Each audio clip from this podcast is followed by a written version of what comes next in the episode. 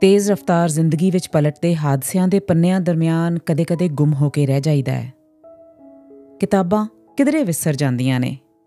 ਇਸੇ ਲਈ ਅਗਲਾ ਵਰਕਾ ਨੈਕਸਟ ਪੇਜ ਪੋਡਕਾਸਟ ਉਪਰਾਲਾ ਹੈ ਉਹਨਾਂ ਹੀ ਗਵਾਚੀਆਂ ਕਿਤਾਬਾਂ ਵਿੱਚ ਲਿਖੇ ਸਫਿਆਂ ਨਾਲ ਜੁੜਨ ਦਾ।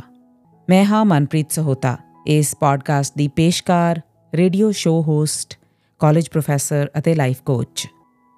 ਜੀ ਆਇਆਂ ਨੂੰ। ਅਤੇ 23ਵਾਂ ਵਰਕਾ ਹੈ ਰਾਜਸਥਾਨੀ ਲੋਕ ਕਹਾਣੀ। ਦੋ ਭੈਣਾਂ। ਇੱਕ ਪਿੰਡ ਵਿੱਚ ਦੋ ਭੈਣਾਂ ਰਹਿੰਦੀਆਂ ਸਨ। ਛੋਟੀ ਸੀ, ਹਲਦੀ ਦੀ ਗੱਠੀ ਤੇ ਵੱਡੀ ਸੁੰਡ ਦੀ ਗੱਠੀ। ਹਲਦੀ ਠੰਡੇ ਸੁਭਾਅ ਦੀ, ਸ਼ਾਂਤ, ਨਿਮਰ, ਸਮਝਦਾਰ, ਬੋਲਾਂ ਦੀ ਮਿੱਠੀ, ਸਭ ਕੰਮਾਂ ਵਿੱਚ ਮਾਹਿਰ। ਸਾਰੀ ਉਮਰ ਉਸਨੇ ਕਿਸੇ ਦੀ ਗੱਲ ਦਾ ਪੁੱਠਾ ਜਵਾਬ ਨਹੀਂ ਦਿੱਤਾ। ਸੁੰਡ ਦੀ ਗੱਠੀ ਗਰਮ ਮਿਜਾਜ਼, ਤੇਜ਼ ਤਰਾਰ, ਬੋਲਣ ਨੂੰ ਕੌੜੀ ਆਕੜ ਖਾਂ ਤੇ ਸਿਰੇ ਦੀ ਕੰਮ ਚੋਰ। ਰੋਜ਼ ਕਲੇਸ਼ ਕਰਦੀ। ਸਾਰਾ ਪਿੰਡ ਉਸ ਦੇ ਸੁਭਾਅ ਤੋਂ ਦੁਖੀ। ਘਰ ਅਤੇ ਪਿੰਡ ਵਾਲਿਆਂ ਵਾਸਤੇ ਹਲਦੀ ਸੀ ਜ਼ਖਮ ਉੱਪਰ ਮੱਲਮ ਵਾਂਗ। ਜਲੇ ਅੰਗ ਉੱਤੇ ਠੰਡੀ ਰੂਹ ਵਾਂਗ। ਪਰ ਸੁੰਡ ਸੀ, ਜ਼ਖਮ ਉੱਪਰ ਲੂਣ ਵਾਂਗ, ਜਲੇ ਉੱਪਰ ਮਿਰਚ ਵਾਂਗ। ਇੱਕ ਦਿਨ ਹਲਦੀ ਨਾਨਕੇ ਮਿਲਣ ਵਾਸਤੇ ਗਈ। ਸਾਰੀਆਂ ਸਹੇਲੀਆਂ ਉਸ ਨੂੰ ਪਿੰਡ ਦੀ ਜੂ ਤੱਕ ਛੱਡਣ ਆਈਆਂ। ਵਿਦਾ ਕਰਨ ਵੇਲੇ ਸਾਰੀਆਂ ਉਦਾਸ ਅੱਖਾਂ ਵਿੱਚ ਹੰਝੂ ਛਲਕ ਆਏ। ਛੋਟੀਆਂ ਸਹੇਲੀਆਂ ਤਾਂ ਡੁਸਕਣ ਲੱਗੀਆਂ। ਅੱਖਾਂ ਪੂੰਝਦੀਆਂ ਕਹਿੰਦੀਆਂ, ਭੈਣ ਛੇਤੀ ਮੁੜ ਆਈ। ਪਿੰਡ ਦੀ ਜੂ ਟੱਪੀ ਹੀ ਸੀ ਕਿ ਟਿੱਬੇ ਦਾ ਖੱਡਾ ਰਸਤੇ ਵਿੱਚ ਆ ਗਿਆ। ਖੱਡੇ ਨੇ ਕਿਹਾ, ਹਲਦੀ ਬਾਈ ਹਲਦੀ ਬਾਈ, ਮੈਂ ਕੂੜੇ ਨਾਲ ਭਰ ਗਿਆ ਹਾਂ। ਰਤਾ ਕੋ ਝਾੜੂ ਲਾ ਜਾ?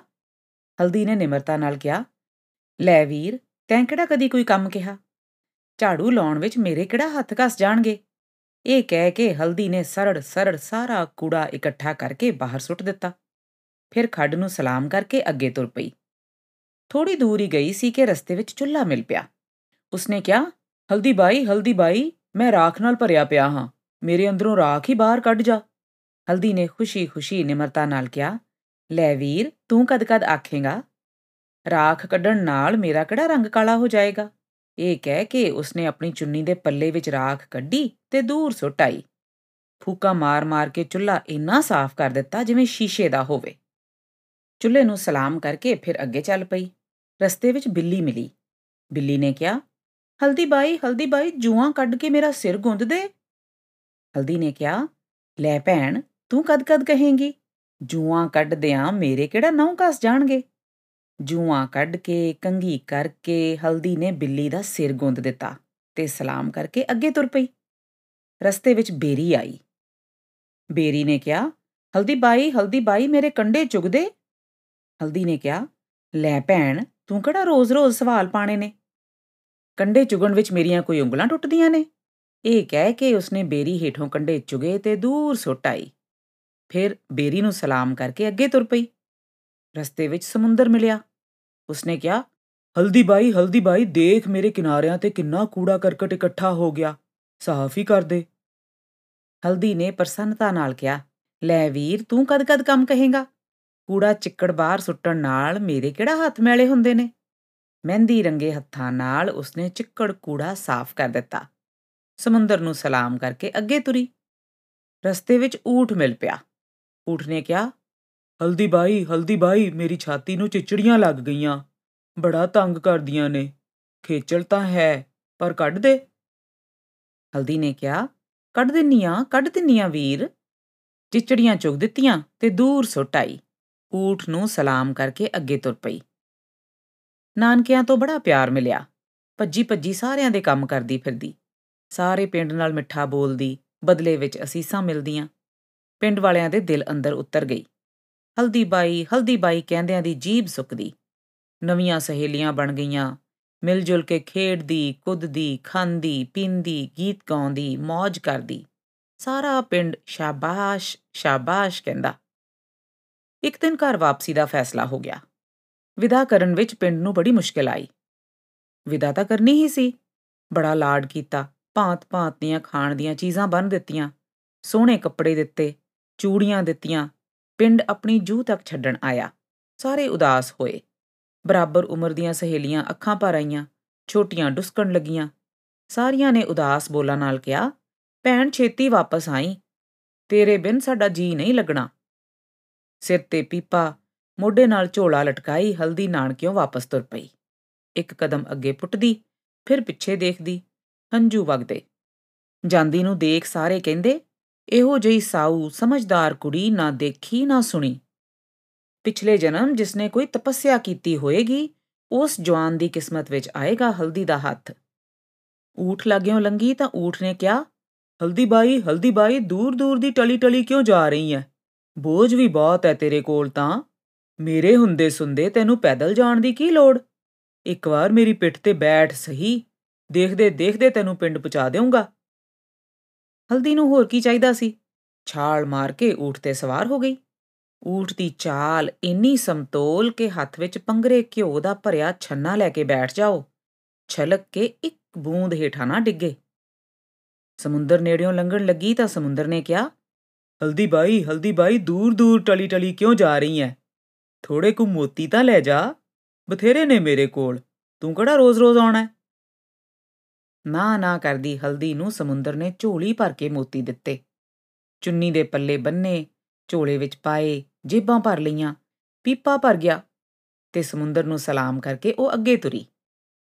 ਬੇਰੀ ਦੇ ਕੋਲੋਂ ਦੀ ਲੰਘਣ ਲੱਗੀ ਤਾਂ ਬੇਰੀ ਨੇ ਕਿਹਾ, ਕਿਉਂ ਹਲਦੀ ਬਾਈ, ਦੂਰ ਕਿਸ ਗੱਲੋਂ? ਦੇਖ ਤਾਂ ਸਹੀ, ਮੇਰੇ ਬੇਰ ਪੱਕ ਗਏ। ਜੀ ਭਰ ਕੇ ਖਾ, ਬਚਦੇ ਨਾਲ ਲੈ ਜਾ। ਹਲਦੀ ਨੇ ਬੇਰੀ ਦੀ ਛਾਂ ਹੇਠ ਊਠ ਬਿਠਾ ਦਿੱਤਾ। ਬੇਰ ਖਾਦੇ ਨਾਲ ਲਿਜਾਣ ਵਾਸਤੇ ਬੰਨ ਲਏ, ਬਚਦੇ ਊਠ ਨੂੰ ਖਵਾ ਦਿੱਤੇ, ਜੱਫੀ ਪਾ ਕੇ ਬੇਰੀ ਤੋਂ ਵਿਦਾਇਗੀ ਮੰਗੀ। ਚੁੱਲ੍ਹੇ ਕੋਲੋਂ ਦੀ ਲੰਘਣ ਲੱਗੀ ਤਾਂ ਚੁੱਲ੍ਹੇ ਨੇ ਕਿਹਾ, ਹਲਦੀ ਬਾਈ, ਮੇਰੇ ਕੋਲ ਇਹ ਸੋਨੇ ਦੀ ਕੜਾਹੀ ਫਾਲਤੂ ਪਈ ਐ। ਮੈਂ ਕੀ ਕਰਨੀ ਹੋਈ? ਤੂੰ ਲੈ ਜਾ। ਹਲਦੀ ਨੇ ਕੜਾਈ ਚੁੱਕੀ, ਸ਼ੁਕਰਾਨਾ ਕੀਤਾ ਤੇ ਅੱਗੇ ਤੁਰੀ। ਸਾਹਮਣੇ ਪਿੰਡ ਦਿਸਿਆ, ਹਲਦੀ ਨੇ ਊਠ ਭਜਾ ਲਿਆ। ਖੱਡੇ ਲਾਗਿਓਂ ਲੰਘਣ ਲੱਗੀ ਤਾਂ ਖੱਡੇ ਨੇ ਕਿਹਾ ਦੂਰ ਦੂਰ ਦੀ ਕਿਉਂ ਜਾ ਰਹੀਆਂ ਹਲਦੀ ਭੈਣ? ਕੋਈ ਗਹਿਣਾ ਗੱਟਾ ਤੇ ਲੈ ਜਾ, ਬਥੇਰੇ ਪਏ ਨੇ, ਆਪ ਪਹਿਨੀ ਤੇ ਸਹੇਲੀਆਂ ਵਿੱਚ ਵੰਡੀ। ਖੱਡੇ ਤੋਂ ਗਹਿਣੇ ਲੈ ਕੇ ਅੱਗੇ ਚੱਲੀ। ਬਿੱਲੀ ਮਿਲ ਪਈ। ਬਿੱਲੀ ਨੇ ਕਿਹਾ, ਹਲਦੀ ਭੈਣ, ਮੇਰੇ ਕੋਲ ਟੋਕਰੀਆਂ ਮੇਵਿਆਂ ਦੀਆਂ ਭਰੀਆਂ ਪਈਆਂ ਨੇ, ਆਪ ਖਾ ਤੇ ਸਹੇਲੀਆਂ ਨੂੰ ਖਵਾ। ਪਿੰਡ ਪੁੱਜ ਕੇ ਊਠ ਬੁੱਕਿਆ। ਰੌਲਾ ਪੈ ਗਿਆ। ਹਲਦੀ ਆ ਗਈ, ਹਲਦੀ ਆ ਗਈ। ਸਾਰਾ ਪਿੰਡ ਮਿਲਣ ਆਇਆ।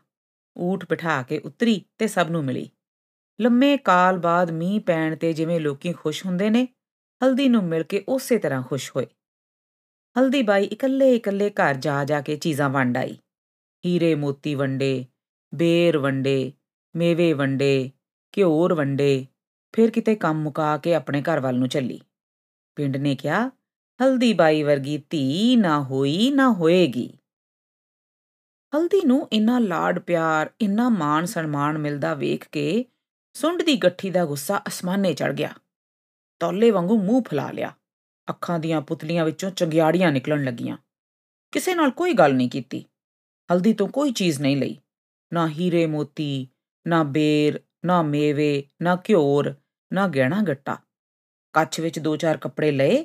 ਪੈਰ ਪਟਕ ਕੇ ਮਾਂ ਨੂੰ ਕਹਿੰਦੀ, ਮੈਂ ਚੱਲੀ ਆ ਨਾਨਕੇ। ਹਲਦੀ ਫਲਦੀ ਤੋਂ ਵਧੇਕ ਸਮਾਨ ਨਾ ਲੈ ਕੇ ਆਵਾਂ ਤਾਂ ਮੇਰਾ ਨਾਮ ਬਦਲ ਨਹੀਂ ਬੇਸ਼ੱਕ। ਕਿਸੇ ਨੂੰ ਪਤਾ ਵੀ ਨਾ ਲੱਗਾ, ਸੁੰਡ ਕਦੋਂ ਨਾਨਕੇ ਗਈ। ਪਰ ਜਦੋਂ ਪਤਾ ਲੱਗਾ, ਪਿੰਡ ਬੜਾ ਖੁਸ਼ ਹੋਇਆ। ਜਿਵੇਂ ਸਰਾਪ ਉੱਤਰ ਗਿਆ ਹੋਵੇ। ਕਹਿੰਦੇ, ਜੇ ਨਾ ਹੀ ਮੁੜੇ ਤਾਂ ਚੰਗਾ ਹੈ ਜਿਸ ਦੀ ਘਰ ਵਿੱਚ ਕਦਰ ਨਹੀਂ, ਉਹ ਬਾਹਰ ਕੀ ਖੱਟੀ ਖੱਟੇਗੀ? ਸੁੰਡ ਦੀ ਗੱਠੀ ਪਿੰਡੋਂ ਬਾਹਰ ਨਿਕਲੀ ਹੀ ਸੀ ਕਿ ਟਿੱਬੇ ਦਾ ਖੱਡਾ ਮਿਲਿਆ। ਕਹਿੰਦਾ, ਸੁੰਡ ਭੈਣ, ਮੇਰੇ ਅੰਦਰ ਕੂੜਾ ਭਰ ਗਿਆ, ਸਾਫ਼ ਹੀ ਕਰ ਦੇ। ਸੁੰਡ ਗੁੱਸੇ ਨਾਲ ਬੋਲੀ, ਹੂੰ, ਮੈਨੂੰ ਕੋਈ ਹਲਦੀ ਫਲਦੀ ਨਾ ਸਮਝ। ਮੈਂ ਹਾਂ ਸੇਠ ਜ਼ਾਦੀ ਸੁੰਡ। ਮਰੀਜ਼ਾਂ ਦੇ ਦੁੱਖ ਦੂਰ ਕਰਨ ਵਾਲੀ, ਮਹਿਲਾਂ ਵਿੱਚ ਸੌਣ ਵਾਲੀ। ਭੰਗਣ ਨਹੀਂ ਕਿ ਤੇਰਾ ਕਚਰਾ ਢੋਂਦੀ ਫਿਰਾਂ। ਹਿੰਮਤ ਹੈ ਤਾਂ ਨੌਕਰ ਰੱਖ, ਨਹੀਂ ਤਾਂ ਫਿਰ ਕਿਸਮਤ ਨੂੰ ਰੋ। ਅੱਗੇ ਗਈ ਚੁੱਲਾ ਮਿਲਿਆ। ਕਹਿੰਦਾ, ਸੁੰਡ ਭੈਣ, ਮੇਰੀ ਰਾਖ ਹੀ ਕੱਢ ਜਾ। ਸੁੰਡ ਗੁੱਸੇ ਵਿੱਚ ਬੋਲੀ, ਮੈਂ ਕੋਈ ਹਲਦੀ ਫਲਦੀ ਨਹੀਂ ਤੇਰੀ ਵਗਾਰ ਕਰਾਂ। ਮੈਂ ਹਾਂ ਸੇਠ ਜ਼ਾਦੀ ਸੁੰਡ, ਕੰਮ ਆਉਣ ਵਾਲੀ ਦਵਾਈ, ਮਹਿਲਾਂ ਵਿੱਚ ਸੌਣ ਵਾਲੀ। ਪੈਸੇ ਨੇ ਤਾਂ ਨੌਕਰ ਰੱਖ, ਨਹੀਂ ਕਰਮਾਂ ਨੂੰ ਰੋ। ਅੱਗੇ ਗਈ। ਅੱਗੇ ਗਈ ਤਾਂ ਬਿੱਲੀ ਮਿਲੀ। ਕਹਿੰਦੀ, ਸੁੰਡ ਭੈਣ ਮੇਰੀਆਂ ਜੂਆਂ ਕੱਢ ਕੇ ਸਿਰ ਗੁੰਦ ਦੇ। ਗੁੱਸੇ ਵਿੱਚ ਸੁੰਡ ਬੋਲੀ, ਮੈਨੂੰ ਹਲਦੀ ਫਲਦੀ ਨਾ ਸਮਝ। ਮੈਂ ਕੋਈ ਨੈਣ ਤਾਂ ਨਹੀਂ ਤੇਰਾ ਸਿਰ ਗੁੰਦਾ। ਤਾਕਤ ਹੈ ਤਾਂ ਨੌਕਰ ਰੱਖ, ਨਹੀਂ ਰੋ ਕਰਮਾਂ ਨੂੰ। ਚਲੋ ਚਾਲ ਚਲੋ ਚਾਲ, ਚਲਦਿਆਂ ਬੇਰੀ ਮਿਲੀ। ਉਸਨੇ ਕਿਹਾ, ਸੁੰਡ ਭੈਣ ਮੇਰੇ ਕੰਡੇ ਹੀ ਚੁਗ ਜਾ। ਸੁੰਡ ਗੁੱਸੇ ਵਿੱਚ ਬੋਲੀ, ਉਹ ਕੋਈ ਹਲਦੀ ਫਲਦੀ ਹੋਏਗੀ ਕੰਡੇ ਚੁਗਣ ਵਾਲੀ। ਮੈਂ ਹਾਂ ਦੁੱਖ ਦੂਰ ਕਰਨ ਵਾਲੀ ਦਵਾਈ, ਮਹਿਲਾਂ ਵਿੱਚ ਸੌਣ ਵਾਲੀ। ਕੰਮੀ ਨਹੀਂ ਕਿ ਕੰਡੇ ਬੁਹਾਰਾਂ, ਨੌਕਰ ਰੱਖ, ਨਹੀਂ ਤੇ ਰੋ। ਅੱਗੇ ਗਈ ਤੇ ਸਮੁੰਦਰ ਮਿਲਿਆ। ਸੁੰਡ ਭੈਣ, ਕਿਨਾਰਿਆਂ ਤੋਂ ਮੇਰਾ ਚਿੱਕੜ ਸਾਫ਼ ਕਰ ਦੇ। ਸੁੰਡ ਬੋਲੀ, ਕਿਉਂ? ਨੌਕਰਾਣੀ ਆ ਮੈਂ, ਚਿੱਕੜ ਸਾਫ਼ ਕਰਾਂ। ਜੇਬ ਵਿੱਚ ਪੈਸੇ ਨੇ ਤਾਂ ਨੌਕਰ ਰੱਖ, ਨਹੀਂ ਫਿਰ ਰੋ ਕਰਮਾਂ ਨੂੰ। ਤੁਰਦੇ ਤੁਰਦੇ ਊਠ ਮਿਲਿਆ, ਕਿਹਾ ਸੁੰਡ ਬੀਬੀ, ਮੇਰੀਆਂ ਚਿਚੜੀਆਂ ਚੁਗ ਜਾ, ਤੰਗ ਕਰਦੀਆਂ ਨੇ। ਗੁੱਸੈਲੀ ਸੁੰਡ ਬੋਲੀ, ਤੇਰੀ ਔਕਾਤ ਕੀ ਹੈ? ਚਿਚੜੀਆਂ ਲੱਗੀਆਂ ਨੇ ਤੇ ਤੇਰੇ ਕਰਮ ਫੁੱਟੇ ਹੋਏ ਨੇ। ਮੈਂ ਕੀ ਕਰਾਂ? ਹਿੰਮਤ ਹੈ ਤਾਂ ਨੌਕਰ ਰੱਖ ਲੈ, ਨਹੀਂ ਤੇ ਰੋ ਕਿਸਮਤ ਨੂੰ। ਜਿਹੋ ਜਿਹੇ ਲੱਛਣ ਸਨ, ਨਾਨਕੇ ਕਿਸੇ ਨੇ ਉਸ ਨਾਲ ਚੱਜ ਦੀ ਗੱਲ ਵੀ ਨਹੀਂ ਕੀਤੀ। ਬੋਲਦੀ ਤਾਂ ਜ਼ਹਿਰ ਉਗਲਦੀ ਜਿਸ ਨੂੰ ਜੀ ਕਰਦਾ ਫਟਕਾਰ ਦੀ ਦੁਰਕਾਰ ਦੀ ਛੋਟੇ ਵੱਡੇ ਦੀ ਕੋਈ ਇੱਜ਼ਤ ਨਹੀਂ। ਦਿਨ ਭਰ ਲੜਦੀ। ਉਲਾਂਬੇ ਆਉਣ ਲੱਗੇ ਤਾਂ ਨਾਨਕਿਆਂ ਨੇ ਜਬਰਨ ਵਾਪਸ ਤੋਰ ਦਿੱਤੀ। ਕੋਈ ਸੁਗਾਤ ਨਾ ਦਿੱਤੀ। ਖਾਲੀ ਹੱਥ ਆਈ ਤੇ ਖਾਲੀ ਵਾਪਸ ਚੱਲੀ। ਕਿਸੇ ਦੀ ਕੋਈ ਜੁੱਤੀ ਵੀ ਉਹਨੂੰ ਮਿਲਣ ਨਾ ਆਈ, ਜਿਸ ਨੂੰ ਪਤਾ ਲੱਗਦਾ ਚਲੀ ਗਈ, ਖੁਸ਼ ਹੋ ਕੇ ਕਹਿੰਦਾ, ਪਾਪ ਲੱਥਾ, ਸ਼ੁਕਰ ਹੈ ਮਾਂ ਨੇ ਇਹਨੂੰ ਜੰਮ ਕੇ ਕਸ਼ਟ ਹੀ ਕੱਟਿਆ। ਪੱਥਰ ਜੰਮ ਦਿੰਦੀ ਤੇ ਕੰਧ ਵਿੱਚ ਚਿਣ ਲੈਂਦੇ। ਕਾਠੀ ਸਜੀ ਸਜਾਈ ਰਸਤੇ ਵਿੱਚ ਉਹੀ ਊਠ ਮਿਲਿਆ। ਲੰਬੇ ਲੰਬੇ ਕਦਮ ਭਰਦੀ ਊਠ ਨੇੜੇ ਗਈ। ਊਠ ਨੇ ਜ਼ੋਰ ਦੀ ਲੱਤ ਮਾਰੀ। ਸੁੰਡ ਲੋਟਣੀਆਂ ਖਾ ਗਈ। ਕੱਪੜੇ ਝਾੜ ਕੇ ਖੜੀ ਹੋ ਗਈ। ਊਠ ਨੇ ਕਿਹਾ, ਚਿਚੜੀਆਂ ਚੁਗਣ ਵੇਲੇ ਤੈਨੂੰ ਮੌਤ ਪੈਂਦੀ ਸੀ। ਹੁਣ ਝੂਟੇ ਲੈਣੇ ਨੇ ਤਾਂ ਪਹਿਲਾਂ ਮੂੰਹ ਤਾਂ ਧੋ ਕੇ ਆ।